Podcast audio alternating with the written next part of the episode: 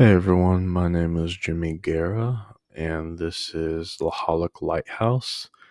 Uh, I wanted to read one of my poems that I wrote, and it is titled Sinful Desires.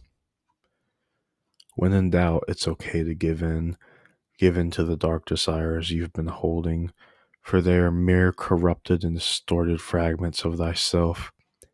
Allay all your fears for they are meaningless in the face of evil. Intricatous thoughts plague your mind as you lay in bed. The devil is perving on your true thoughts. Your fingers move seemingly on their own, up and down your perfect thin body, over and in, out and over, in and out, within and without, as above, so below. Your rapid breaths match the devil's rapid breaths. The devil grips your throat as you let it all out.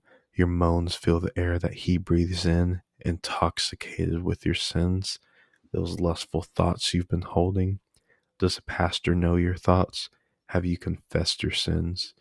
Have you repented for the thousandth time today? When in doubt, it's okay to give in.